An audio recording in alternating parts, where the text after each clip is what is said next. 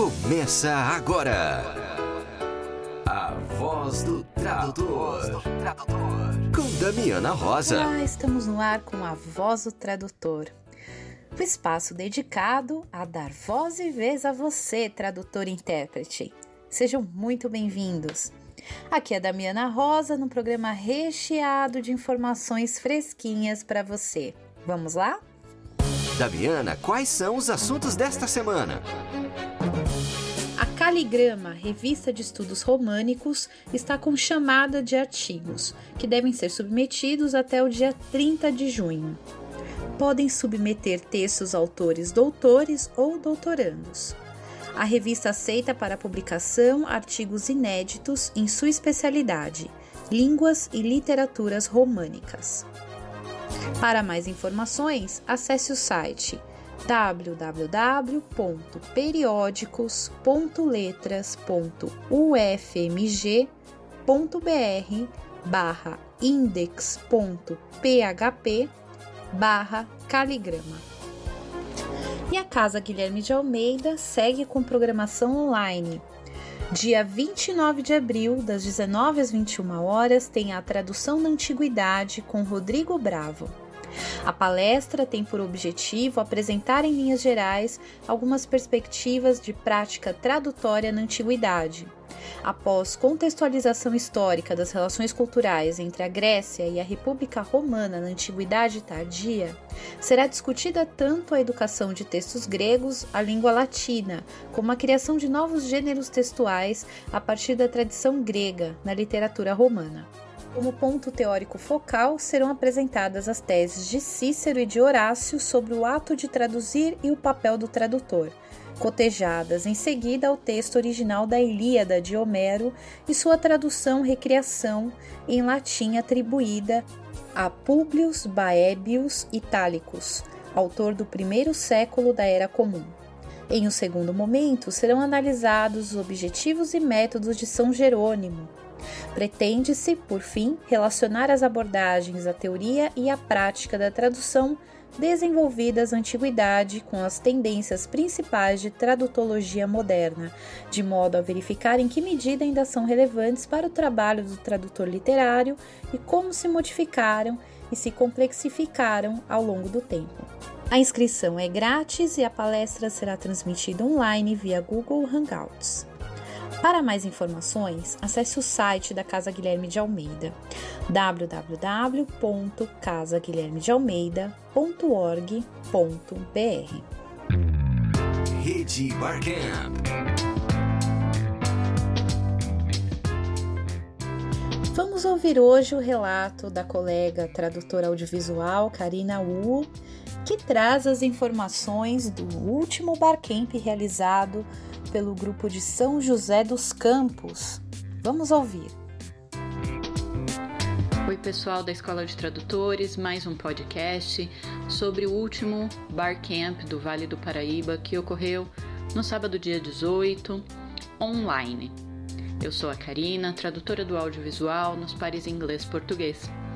Mais uma vez, pude participar deste Barcamp que contou com duas palestras muito interessantes. A primeira do David, falando sobre a tradução da Bíblia e comparando, né, duas traduções muito importantes, a do João Almeida com a da Bíblia do Novo Mundo. E ele colocou ali, então, todo o processo que acontece durante a tradução de textos tão importantes para as pessoas, culturalmente, das suas tradições religiosas, e da modernização também dessa estrutura de tradução baseada em textos originais, o mais originais possíveis, do grego, do hebraico, nas traduções da Bíblia do Novo Mundo. Foi muito esclarecedor, foi muito interessante e trouxe também aí pra gente a reflexão da nossa responsabilidade ao traduzir esse tipo de texto, né? Textos religiosos, textos que mexem com as crenças de todos. Segunda palestra foi com a Diane Gonçalves uh, sobre a, o, o alfabeto coreano. Eu não vou conseguir falar Hangul, algo assim, o alfabeto coreano e toda a história de como ele foi criado, né, na Coreia, por um rei que decidiu alfabetizar a sua população de uma maneira mais simples, mais eficiente, para que pudesse melhorar, transformar aí a vida do país. Também teve a colaboração dos participantes é, do, de todo o Barcamp, que tinha ali é, gente do Brasil inteiro, tradutores do Brasil inteiro, profissionais realmente muito experientes, que puderam engrandecer esse último Barcamp online que a gente teve, com a possibilidade de reunir muitos tradutores, graças à gentileza da Escola de Tradutores, com a Damiana Rosa, que participou junto com a gente, e que pudemos mais uma vez aí enriquecer as nossas experiências profissionais, pessoais, culturais, em mais um Barcamp do Vale do Paraíba. Esperamos poder participar mais vezes e contamos com a presença de todos que quiserem no próximo, mais uma vez online. Um abraço, fiquem em casa, fiquem bem. O Avesso da Tradução, com Danilo Nogueira.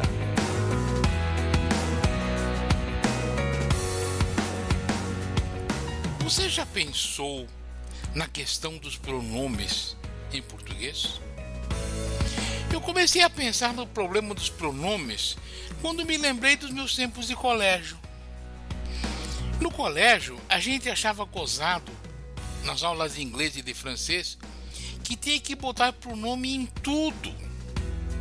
Onde em português um entendia a pergunta era suficiente, em inglês tinha que dizer I understood the question. Ou tinha que botar um je na aula de francês. Com o tempo fui aprendendo que em espanhol e italiano, muitas vezes, o pronome sujeito também podia ser omitido. Nas línguas germânicas, entretanto, era quase sempre imprescindível. Tenta montar uma frase em inglês ou em alemão sem um sujeito explícito. Nas línguas eslavas, não sei como funciona. Em outras línguas, menos ainda. Mas pelo menos em francês e nas línguas germânicas, o pronome do caso reto é obrigatório em casos onde no português é opcional e muitas vezes nem é recomendável. Por isso, qualquer pessoa que leia traduções para o português com alguma atenção, vai notar que muitas vezes elas estão sobrecarregadas de pronomes do caso reto inúteis, que só travancam e congestionam o texto. Pronomes que, se a tradução tivesse sido revisada pelo meu professor de português do ginásio, teriam morte imediata em glória, porque, embora indispensáveis à língua de partida, esses pronomes muitas vezes são carga-morte em português. Sugiro, então, que ao revisar as suas traduções para o português, você avalie todos os pronomes do caso reto, para ver se são de fato necessários em nossa língua ou se são lá somente porque a gramática da língua de partida exigia e a gente foi traduzindo porque no piloto automático a gente traduz tudo mesmo até o que não precisa. Se não forem necessários, corte. A qualidade do seu trabalho vai melhorar muito. Então, em vez de dizer eu segui os passos de meu pai, veja se seguir os passos de meu pai sem o eu não resolve o seu problema, com menos palavras e mais elegância. Teste também, por exemplo, se tomei uma cerveja não mata a sua sede tão bem quanto eu tomei uma cerveja. É certo que nem sempre o pronome é dispensável. Por exemplo, em eu tomei uma cerveja e ele tomou uma água mineral, o eu pode ser útil para deixar mais claro o contraste entre o que fizeram as duas pessoas. Mas, na grande maioria das vezes, sem pronome fica melhor. Fique de olho que você vai acabar concordando comigo e com o meu falecido professor de português. Pior ainda é a questão dos pronomes do caso oblíquo, que são outro perrengue. Em primeiro lugar, elipse de pronome oblíquo em português é normal, ao passo que mesmo em espanhol não é. Em francês e nas línguas germânicas, então, Deus me livre e guarde de uma coisa dessas. Só para testar, traduza esse diálogo para a língua estrangeira da qual você habitualmente traduz, seja espanhol, francês, italiano, o que for. Quem leva maionese? Eu levo. Pronto? Traduziu? O que aconteceu? Provavelmente, você teve que agregar um pronome na segunda frase por exigência da gramática da língua de chegada. Em inglês, por exemplo, precisa de um it, ou então fica errado. O problema é que quando a gente traduz, tem o hábito de traduzir o it, e fica algo como eu a levo. Uma redação que, embora correta do ponto de vista gramatical, me parece deficiente em termos de estilo. Seria melhor dizer eu levo. Omitir o pronome oblíquo, entre outras coisas, nos livra dos problemas de colocação pronominal.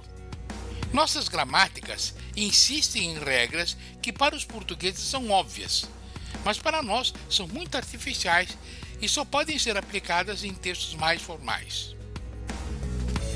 Olho no pronome, então. Bom, por hoje eu fico por aqui. Obrigado pela companhia e voltem na semana que vem. Tchau, tchau. Leitura da semana com a editora Lexikos.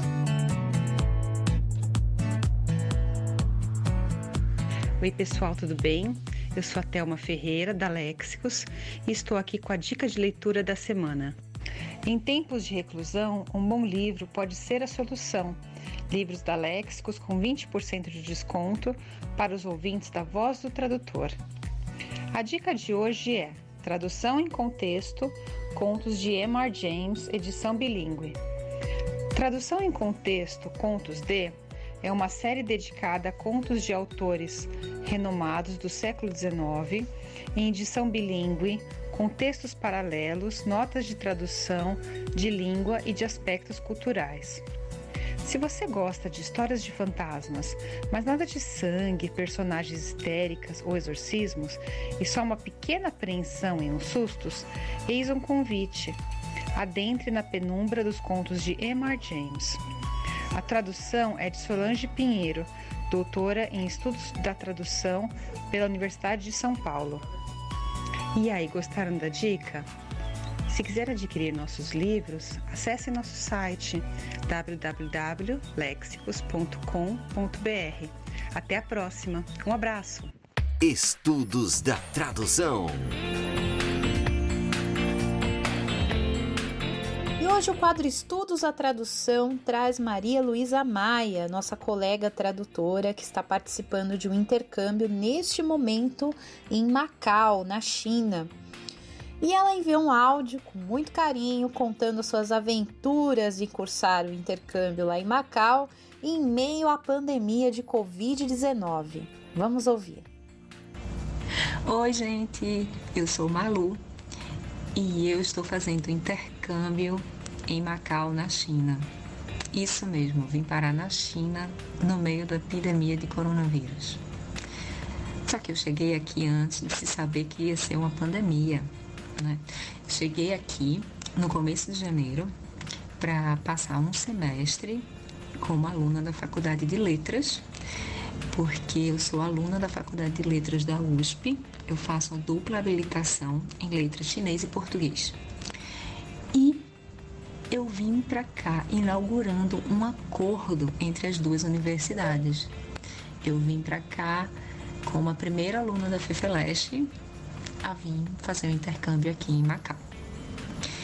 Então, lá na U S P eu faço uma dupla habilitação. Aqui existe dentro da Faculdade de Letras um departamento de português, no qual eles têm um, um bacharelado em português e também tem um bacharelado em chinês. Não dá para fazer uma dupla habilitação feita na U S P.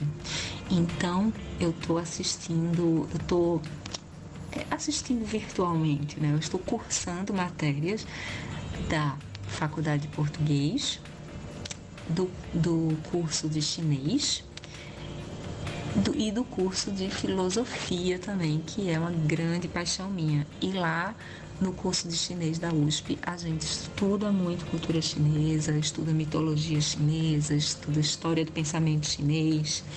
Então eu estou tendo essa oportunidade de estudar é, um pouco dessas matérias aqui também.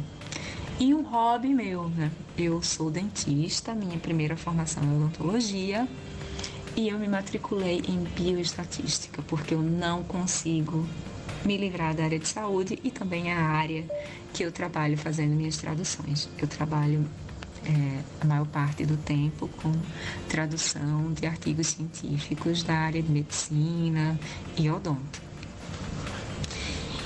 A minha chegada aqui foi... É, a realização de um sonho. Desde que eu comecei a estudar chinês, eu comecei a estudar chinês em dois mil e dezessete, e eu comecei a pensar que o único jeito de aprender essa língua seria ir para a China.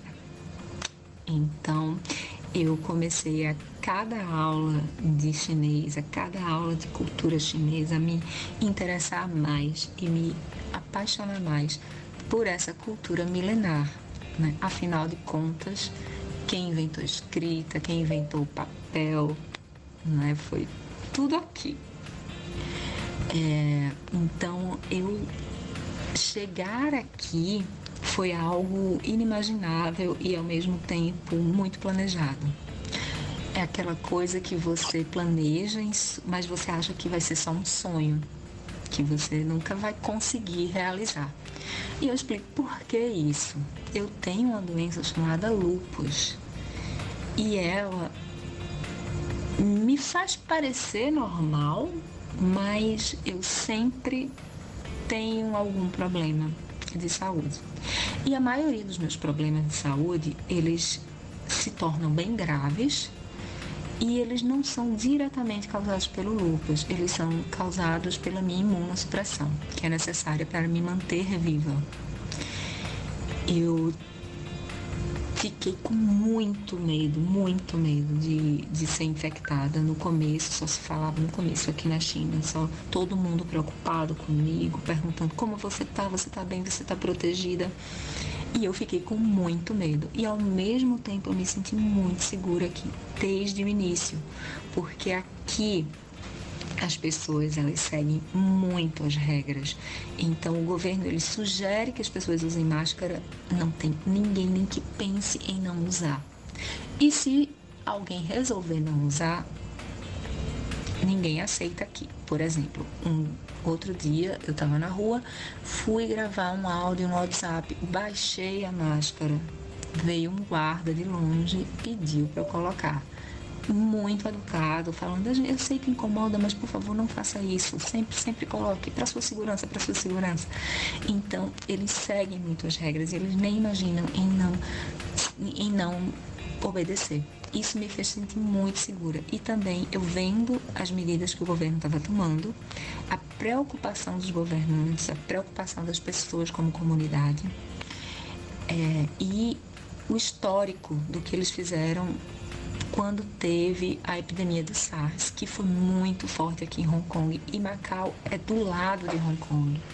Macau é uma cidade muito pequena e depende de Hong Kong para praticamente tudo. E Macau escapou ileso da SARS, e escapou ilesa da mesma forma que eles fizeram agora, se fechando, mas se fechando de todas as formas. Macau fechou tudo que não fosse serviço essencial.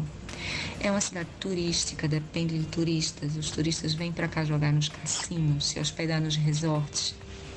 Eles fecharam os cassinos, eles mandaram fechar os hotéis, pediram para todos os turistas saírem da cidade.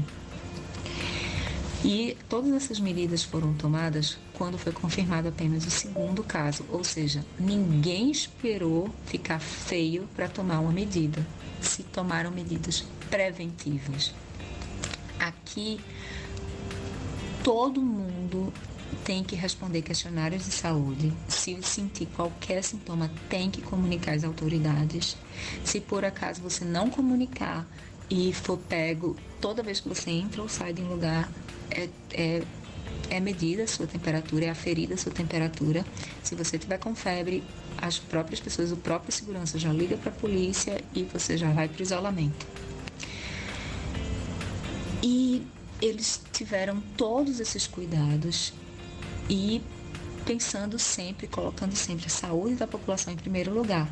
Macau é uma cidade que não pode se dar ao luxo de correr o risco de ter um surto de nada aqui. É uma cidade com seiscentos e cinquenta mil habitantes, pouco mais de vinte quilômetros quadrados, é a maior densidade demográfica do mundo. É muita gente. Se eu não me engano, dá cento e dezoito mil pessoas por quilômetro quadrado. Bom, tem que fazer as contas, hein? Eu não sou boa de contas, eu sou de humanas. Então, aqui, eles não se dão ao luxo, nem de pensar em deixar nada se espalhar. Tudo tem muito controle, é tudo muito organizado. Isso me faz sentir muito segura, mesmo com o meu único pulmão doentinho, coitado. Doentinho não, ele tá bem, mas ele já sofreu muito. Então, eu... Eu acho que foi, já fiz muita, tomei muita decisão ruim na vida, essa foi uma decisão boa, de ficar aqui. E eu agora peço sua ajuda para me ajudar a ficar aqui, porque agora não é mais a realização de um sonho apenas, agora é questão de sobrevivência. Para mim, sair daqui é me expor a correr o risco de morte. Então, eu peço ajuda para me ajudar a ficar aqui em Macau. Aí, para isso, eu tenho uma vaquinha, que é naquele site Vaca, que você digita vaca com K, ponto M E, ou M E para os paulistas, barra oito dois um sete cinco quatro. E aí vai para minha vaquinha, que o nome dela era é, Ajude a me mandar ir para a China, me mande para a China. Bom, agora é Me ajude a continuar na China. Aqui, eu fui muito bem recebida desde que eu cheguei. E eu escrevi para a comissão de intercâmbio lá da U S P e eles ficaram impressionados como o pessoal que foi atencioso. É, teve uma colega que foi me buscar. Eu, eu, eu cheguei em Hong Kong e vim, não vim pela ponte, eu vim de barquinho, de balsa. Ela foi me buscar nas docas, é, a balsa que é como se fosse Rio-Niterói, é quarenta minutos de balsa de Hong Kong para Macau. E ela me trouxe aqui, levou para almoçar, tive uma recepção, ganhei moletom do, do, do, da residência estudantil, do college, e escolhi as minhas matérias, escolhi uma matéria na faculdade de português, escolhi uma matéria na faculdade de chinês, e escolhi duas de filosofia, que né, são, para mim, filosofia é fundamental para se aprender chinês. Você tem que entender a cultura chinesa para poder entender a língua. Não é, não é assim com toda a língua, né? Acho que é assim com toda a língua. E, e a cultura chinesa é muito baseada nos pensamentos filosóficos. A cultura chinesa, ela é fundamentada no taoísmo, no confucionismo, no budismo. Então, lá estou eu estudando na faculdade de filosofia também. E cursando bioestatística, porque eu não consigo largar a área de saúde e é com que eu trabalho nas traduções. Eu trabalho normalmente com textos técnicos, artigos científicos da área médica, principalmente de odontologia. Agora, eu poderia dizer que a poeira baixou aqui, apesar de que tivemos os casos importados. Quando teve o primeiro surto, Macau só teve dez casos. E todas essas medidas que eu falei foram tomadas quando teve o segundo caso. Então ninguém esperou ficar feio para tomar atitude. Aqui se tomaram medidas preventivas, que foi o exemplo. Eu postei no meu Facebook, quem quiser me seguir é Maria Luiza Maia. É... algumas reportagens que saíram em língua portuguesa, falando como Macau é o exemplo que veio do Oriente. Macau foi o lugar, é um, é um território, né, uma região administrativa especial, né, que ficou sob comando de Portugal por séculos, desde a dinastia Ming, e foi devolvida à China há vinte anos apenas, né? Então, é um território que teve o melhor desempenho contra o coronavírus. Tivemos dez casos e nenhuma morte. E aí, no dia quinze, foram abertas as fronteiras parcialmente para os casos de repatriação. E aí começaram a chegar pessoas infectadas da Europa, dos Estados Unidos, pessoas é, nascidas aqui ou pessoas que têm direito à cidadania, como, como cidadãos portugueses, que ainda têm esse direito aqui, por causa dos acordos que ficaram vigentes. Então, com isso, no dia quinze foi aberta a fronteira e aí, no dia, dois dias depois, o governo anunciou que dia dezoito, meia-noite, ia fechar tudo, inclusive a ponte para Hong Kong. As balsas já estavam suspensas, né? Resolveram fechar a única coisa que estava aberta, que era a ponte. Então, meus queridos, quem está em Macau está literalmente ilhado. E eu estou numa ilha, que até para eu ir para a ilha do lado aqui, eu tenho que passar por um túnel subaquático que... Quando teve o lockdown aqui, fecharam até o túnel, então era só se fosse a nado. Mas, felizmente, a gente, eu tô no campus, e aqui no campus a gente tem tudo, e as coisas essenciais ficaram funcionando. Caixas eletrônicos que temos aqui no campus, aqui dentro do campus tem uma clínica com médico, enfermeiro, tudo. Fui atendida lá porque torci o pé na segunda semana que cheguei aqui. É muito bom o atendimento. Eles dão remédio pra você, não precisa nem se preocupar em comprar remédio. Até faixa, aquelas faixas em plastro me deram também pra ajudar com a dor, com o inchaço. Tem um supermercado aqui dentro, que o supermercado é cheio de faixas, muito orgulhoso, dizendo que não aumentou os preços mesmo com a pandemia. E tem restaurante. Eu recebo minhas, minha, minha alimentação, minhas refeições, aqui no meu prédio, na portaria. Eu posso escolher é, se quero receber café da manhã, almoço e jantar, ou se quero receber apenas uma. Hoje, por exemplo, eu pedi as três refeições, para amanhã eu pedi apenas duas. É... Eu tenho direito a quinze refeições por semana, que tá bom demais, porque eu vou contar. A refeição daqui dá para comer, eu, eu levo duas refeições para comer, eu não consigo comer de uma vez, vem muita coisa. Só o café da manhã que eu como, mas eu como porque eu sempre acordo com muita fome. Mas o café da manhã, aqui eles comem muito macarrão de manhã. É, tem uns rolinhos de arroz que eu amo. Se vinha três potes de rolinho de arroz. E o pior é que o pessoal da cozinha aprendeu que eu gosto. E sempre que tem um rolinho de arroz, eles mandam dois. Às vezes eu não aguento, eu fico olhando assim, eu faço, meu Deus, não aguento comer. E tem uns pãezinhos daqui que são maravilhosos. Os baldes, eu adoro. Então, sempre vem baldes, sempre vem uma caixinha de suco, leite ou de chá. Ou, às vezes, eles mandam uma caneca com leite quente. E sempre tem uma, uma papa, um mingau de alguma coisa. E o macarrão, né? Que é sempre, no café da manhã, sempre macarrão de arroz. O sul da China é todo, como a gente fala, trabalhado no arroz. É tudo na base do arroz. O norte já tem, tem menos arroz, é mais pro trigo. Aqui no sul da China é tudo de arroz. Então, tudo você pensar de arroz. É mingau de arroz, é macarrão de arroz, é bolacha de arroz, tudo de arroz. E tem os rolinhos de arroz que são muito bons. Eu, eu acho que eu tenho que levar um estoque desse quando voltar pro Brasil. Então, você me ajudando na vaquinha, olha só, você pode ganhar um...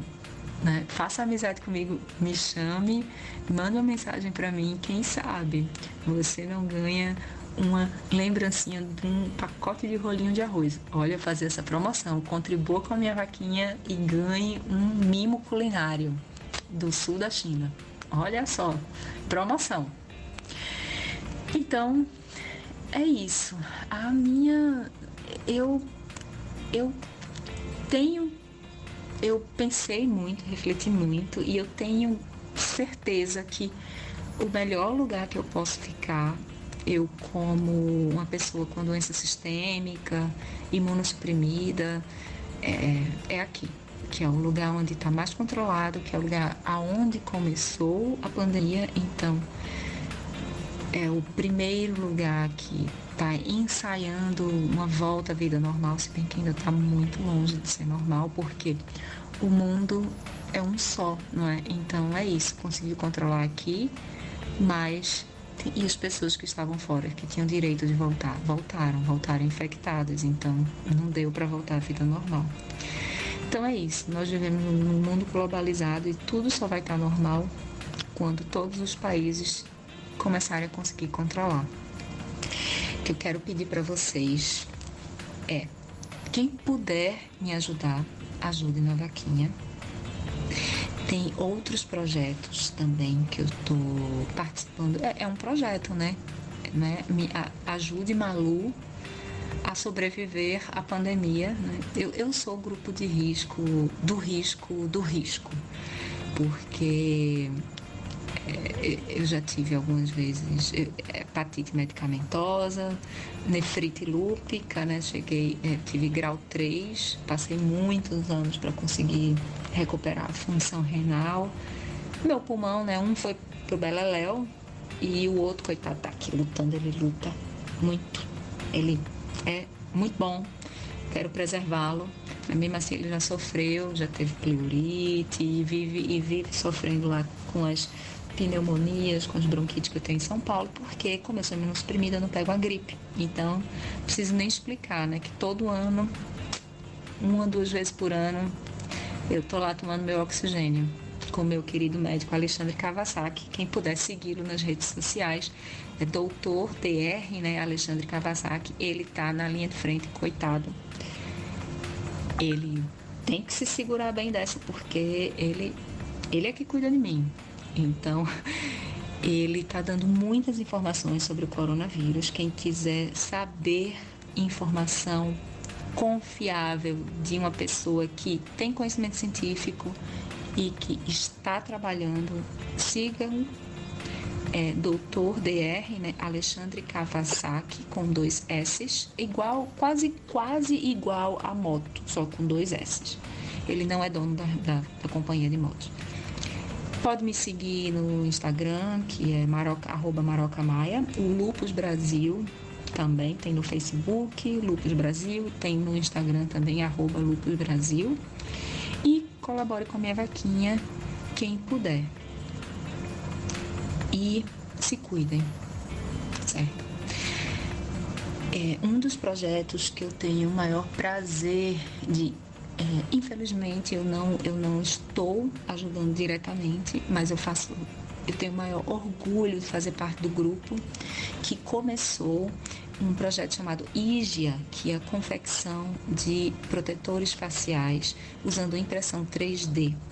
Eu faço, eu, como eu sou dentista, eu, eu trabalhei já muito com odontologia três D e a gente tem um grupo de impressão três D, é, tem... É, um grupo de mulheres na impressão três D chamado Women in três D Printing. Nós temos um, um braço no Brasil com algumas amigas da faculdade de odonto e makers do Brasil inteiro. Elas se juntaram e já chegaram a mais de vinte mil protetores faciais entregues e agora estão conseguindo apoio de empresas grandes e agora nós vamos, se Deus quiser, para os milhões. Então, nosso lema é todo herói merece um escudo e quem são os heróis nesse momento são os profissionais de saúde. Então, quem puder dar uma olhada é igia ponto com ponto br, também tem no Instagram, não tem no Facebook. No Instagram é arroba projeto igia. Então, e também é, eu recentemente entrei num grupo de tradutores voluntários, É chamado Interpret, Vol, Interpret sem o E, Vol, tem uma página no Facebook e lá tem maiores informações. Eu peço que vocês entrem e divulguem para os profissionais de serviços de saúde. É um projeto é, voluntário, pro bono, né? Todo mundo é de graça, para ajudar as pessoas a romperem as barreiras da comunicação. No momento, o grupo tem cinquenta intérpretes voluntários de diversas línguas.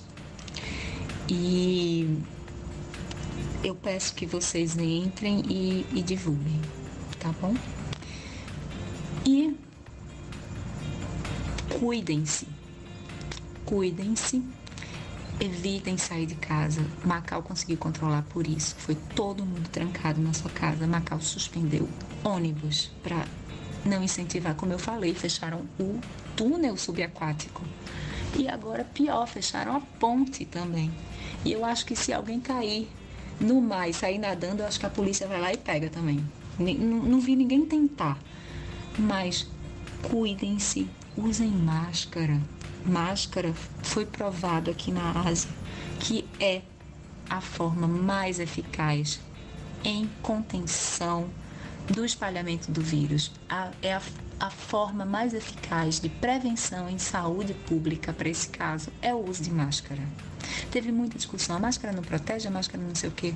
O que se viu é que todo mundo usando, fica todo mundo protegido. O que não funciona é se só um estiver usando e os milhares em volta não tiverem. Mas se os milhares estiverem usando, é a melhor forma de conter o vírus. Limpem suas mãos com água e sabão.